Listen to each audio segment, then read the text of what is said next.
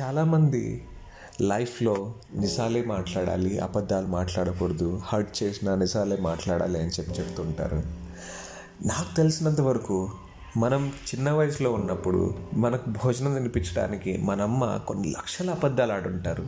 అలాగని అమ్మ ఒక అబద్ధాలు కోరనుకుంటామా లేదు. మనం బాగుండడం కోసం అబద్ధాలు చెప్పింది అమ్మ. అదేవిధంగా ఒకరి మంచి కోసం ఆడే అబద్ధం కూడా నిజం లాంటిది. అదే ఒక నాశనం చేయడానికి మాట్లాడే నిజం కూడా అబద్ధం లాంటిది. ఏది రైట్ ఏది రాంగ్? మనిషి యొక్క బ్రతుక్కి బాగుపరచడానికి మనం చేసే తప్పు కూడా సరైంది. అదే ఒక మనిషిని నాశనం చేసే కరెక్ట్ పనైన తప్పుతో సమానమే. కాబట్టి తెలివిగా ఆలోచించి నిర్ణయం తీసుకోవడం చాలా ఉత్తమం.